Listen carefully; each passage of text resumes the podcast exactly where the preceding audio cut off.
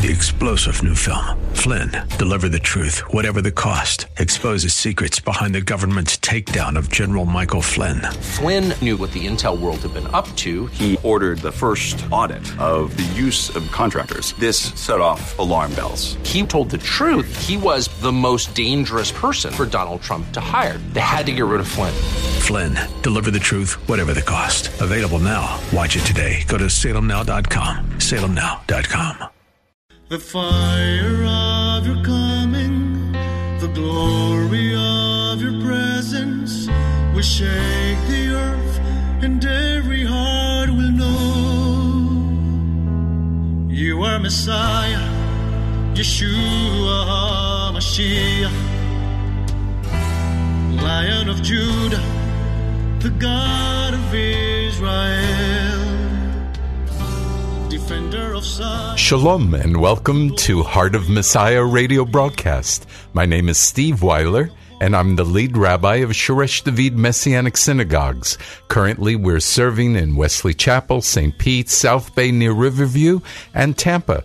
We welcome all visitors as we desire to see those who are Jewish and not Jewish worshiping together in unity. We're honored to serve the listening audience of AM 570 WTBN and 910 WTWD, Tampa Bay's Faith Talk. Shalom. What does it mean to depend on God? Do you depend on God? Let's discuss this after prayer. Avinu Malkeinu, our Father, our King, we love you. We praise you. We honor you. Lord, we want your word to go forth to a dark and dying generation so that they can see that your light and the love of Messiah would deeply be within them. Father, we pray, O Lord, that this program would bring people closer to you, closer to the heart of Messiah. So, Father, we thank you, we praise you, and worship you, and give you all the glory in the name of Yeshua. Amen. Well, I pray that uh, this radio program uh, blesses you. And look, if you feel blessed by it on a regular basis, would love for you to pray for us and also uh, give um, either a, a monthly pledge or a one time gift.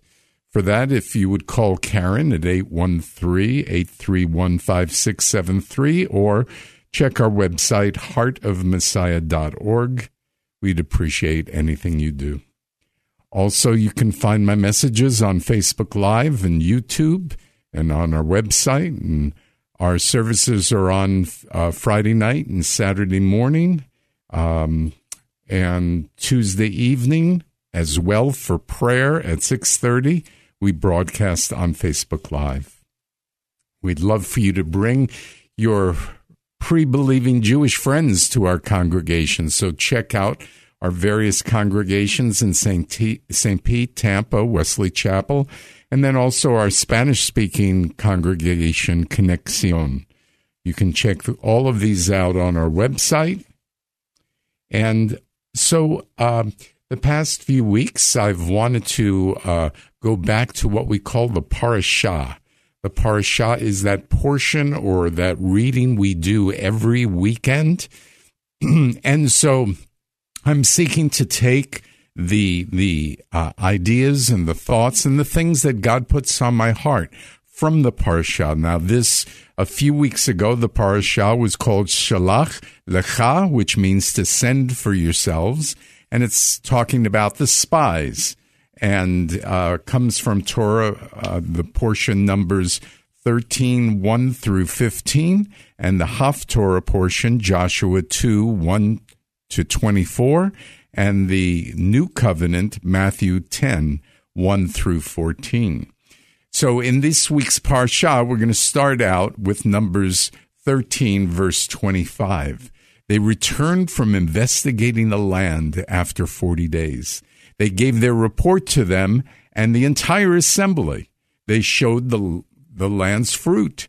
They gave their account to him and said, We went into the land where you sent us. Indeed, it is flowing with milk and honey. This is some of its fruit. Except The people living in the land are powerful, and cities are fortified and very large. We even saw the sons of Anak there. And Amalek is living in the land of Negev. The Hittites, Jebusites, Amorites are living in the mountains, and the Canaanites are living near the sea along the bank of the Jordan. Then Caleb quieted the people before Moses and said, We should definitely go up and capture the land for we can certainly do it. But the men who had gone up with him said, We cannot attack these people because they're stronger than we. They spread among Bnei Israel, they spread among Bnei Israel a bad report about the land they had explored, saying, The land through which we have passed to explore devours, devours its residents. All the people who saw there are men of great size we also saw there the Nephilim. We seemed like grasshoppers in our eyes, as well as theirs. And finally, the last couple verses in Numbers 14, 1 through 4. All through that night, the entire community raised up their voices. They wept. All Bnei Israel grumbled against Moses and Aaron, and the whole community said, If we had died in Egypt, if only we had died in the wilderness, why is Adonai bringing us to this land to fall by the sword? They said to each other, Let's choose a leader and let's go back to Egypt. So this is a portion of the portion that I would like to and and what stood out to me were two things. One had to be the fact that uh, you wonder what would it have been like at that time if Israel depended on God. And so I want to talk about dependence, but I also want to talk about grumbling. Now, I'll, I'll say this they wouldn't have grumbled if they were dependent on God. They wouldn't have worried. They wouldn't have gotten angry. They would have had assurance, not fear. But what does it mean to be dependent on God? Well, I believe that trust and faith are the pillars of dependence on God. Sometimes we have no choice but to, to, to depend on God. You know, for instance, like our breathing, that's how we live. We depend on God for our breath. Sometimes we have a choice and we pray and put it in God's hands, like our health. If our health gets bad, we pray, say, Lord, heal us. That's our choice, right? To depend on God. Other times, we have a choice, but choose not to involve God. For instance, in our daily decisions, are dealing with emotions like anger or grumbling. God wanted the Israelites, his people, to, to depend on him for everything. And to not do that was a sin. And the sin of not depending on God had severe punishment, which we'll see later. Dependence on God develops obedience. That's one of the thoughts that I have. Think about it. Dependence on God develops obedience. If you depend on someone else financially, won't you follow their instructions? Yeah. If you say you depend on God for all things, won't you follow his instructions? Well, let's see. Let's talk about grumbling first. Grumbling and complaining is something we seem to do so easily and naturally. I complain about the government. I complain about bureaucracy. I complain about so much. Here's a challenge for the week listen to yourself, every word that you speak, and keep track of each time you complain. See how often you complain in one day or one week, but I think one day probably will be enough. How many of you think it's okay to complain? You might think it's okay. How many of you think it is okay to grumble? Well, I would imagine that nobody thinks it's okay to grumble, but some people think it's okay to complain. Aren't they the same? Well, I don't know. I think that one word uh, is more offensive. Do you know which word that is? Even the dictionary says complain is express dis- dissatisfaction or annoyance about something. And grumble is to complain about something in a bad tempered way. So obviously, the dictionary feels that grumbling is way worse than complaining. I'm here to tell you they are the same. James 5 9. Do not grumble against one another, brothers and sisters, so that you may not be judged. Behold, the judge is standing at the doors. And you know, we don't want to be judged.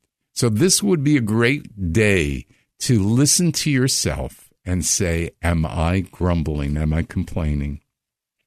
Philippians 2 14 through 16. Do everything without grumbling or arguing, so that you might be blameless and innocent, children of God in the midst of a crooked and twisted generation. Among them you shine as lights in the world, holding fast to the word of life so that I may boost in the day of uh, boast in the day of Messiah that I did not run or labor in vain. Look, grumbling is what the crooked and the twisted generation do. We are the light, so we shine as light. We're not to grumble. We're not to complain. So first, you have to know that God does not want you to complain or grumble because I believe it's a sin. You're not sure about there? James 4:17. I always go to that scripture. Therefore, whoever knows the right thing to do and does not do it for him, it is sin. So, what are the problems of grumbling and complaining? Well, number 1, it emphasizes your discontent, your sadness, and really your thoughts, your words, it all has power and it it, it makes you feel worse. Secondly, it affects others to feel the way you feel, and you cause others to sin. Third, it usually leads to division. And you know how much the Lord wants unity. And fourth, grumbling stops you from following all God's commandments about having joy and thankfulness and being and rejoicing in him if you agree, have you ever asked God to stop you from complaining or grumbling? When I wrote that, I had to look at myself and say, Have I? And I don't think I had. But I don't want to grumble and I don't want to complain. I better ask God, right? Okay. What does it mean to be dependent on God in this area? Well, as I said, first of all, ask God to take away my habit of grumbling by transforming my mind and help with stop stopping the grumbling before it even gets started. Now, when I started thinking about grumbling, I realized that sometimes I even grumble to God instead of praying. Now, since this is an example of me, I don't really grumble. I occasionally offer God a healthy complaint. oh my, it's grumbling. For years and years, I've been asking the Lord why I have been ineffective in sharing my faith with people I meet randomly during the day. I believe that God said to me that my dependence has not developed obedience in some areas of my life. God showed me that I am usually on task during the day, and very few things take me off task, including sharing my faith. Part of it is that I feel I won't have time and to stop and to talk with somebody, you know, it'll cause me to be late. And in fact, time is my issue. As I talked to God about this, it seemed clear that I can change how I function and say to myself that it is okay to be late or not be on time with whatever project I'm working on. But you know what? That's not realistic for me. That I, I, time is too important. You know, time is so important that if I'm late somewhere, I actually start physically shaking. Yeah, I know. Okay, what can I say? But the solution I feel that God presented to me was very simple. As I started to depend on God and ask Him for a solution, He and this will sound extremely simple. He said just take your tasks and increase the amount of time that you're allowing for them. So here's an example. I walk for an hour a day. And in that hour, I pray. That's my prayer time. And I truly want to be able to talk with people about my faith when I'm on my walk because, uh, you know, I'd love to do that. Uh, but I don't really stop and talk with them because I have an hour for prayer. but if I'm going to depend on God, I'll allow an hour and 15 minutes or more for my walk and expect that God will either give me more to pray about or there will be someone that I should expect to be talking to about my faith. In fact, I'm going to ask God, Lord, I'm depending on you. Send somebody for me to talk to about you. Since I will not allow more time, I have to also expect that God will send people my way. This is part of my dependency, right? If I can be disobedient, you know, I might be disobedient instead, right? Instead of trying to depend on God, I could come up with some lame excuse. And my lame excuse usually is I don't have more time. However, if I believe that God has given me time and I should give him the first fruits of everything he's given me, then obviously I have no choice but to figure out how to solve this problem. And I really believe that God has given me that, that wisdom. Now, maybe God hasn't told you this, or maybe it's not your issue and, and you're not feeling guilty. However, God is speaking to you about something and you know something is the right thing to do and you don't do it. That is sin. If God is giving you something about your life or behavior that you need to investigate, after looking at the issue, you find that there are many godly reasons to accomplish this, yet you find a reason to not do it, would you call this disobedience? Yes. And of course. And in order to get over that disobedience, you have to depend on God. You might be scared or concerned about failure. But this is where, if you know it from God, your dependency on Him has to kick in, and you must follow God rather than your own emotions. So in this parsha, God forgives the Israelites. But you know what? He still judges them. And I think he does the same thing for us. He wants us to learn from our sin and think of ways not to repeat them. He doesn't want us to go around in the desert for 40 years. Are you willing to seek dependence on God that develops obedience? Will you address your grumbling and complaining? Are you dependent on God? Well, let me ask you how often during the day do you call on God to hear his voice before you give your opinion to somebody? Hmm. how often during the day do you call on God in order to not grumble or complain, or to be negative, or a lot of other things? What would you do differently if you depended on God solely all the time? Is this the right time to ask you if God is number one in your life? Oh, Lord. It's, it's fun, isn't it? 1 Corinthians 10 9 through 11. And let's not test the Lord as some of them did and were destroyed by serpents. And let's not grumble as some of them did and were destroyed by the destroying angel. Now, these things happened to them as an example, and it was written down as a warning to us. Warning, warning, warning, this is a warning. Stop grumbling. Look, worry often causes grumbling. Fear often causes worry. Being dependent on God takes care of the worry, the grumbling, the fear, all of it. And we can tell how much we depend on God as to how negative we are with all our concerns and complaints and our fears and so on. So, two questions come to mind. The first question that I have is how do you become more dependent on God? Well, number one, I think it's important that we count our blessings because they're from God. So First Thessalonians 5:18 says, "In everything give thanks, for this is God's will for you in Messiah Yeshua." So why don't you try that out?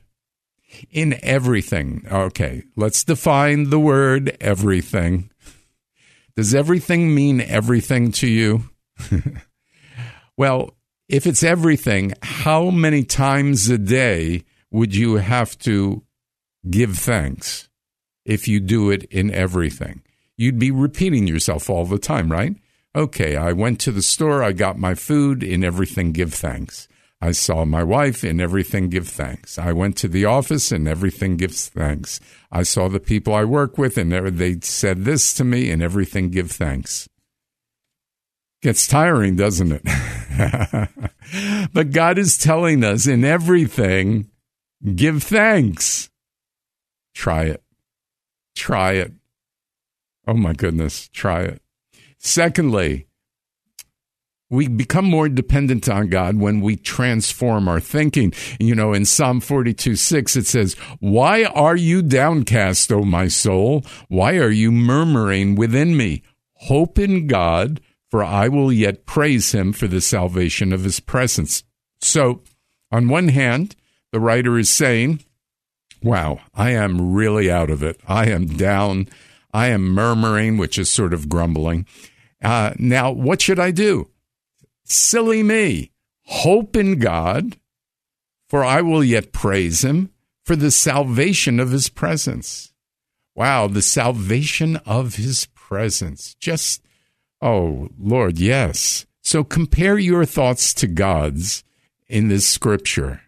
You know, so we need to pray scripture. I've talked plenty about that. We also should focus on overcoming our emotions with God's word. You know, there's a great quote from um, uh, uh, Oswald Chambers. He wrote this devotional called My Utmost for His Highest.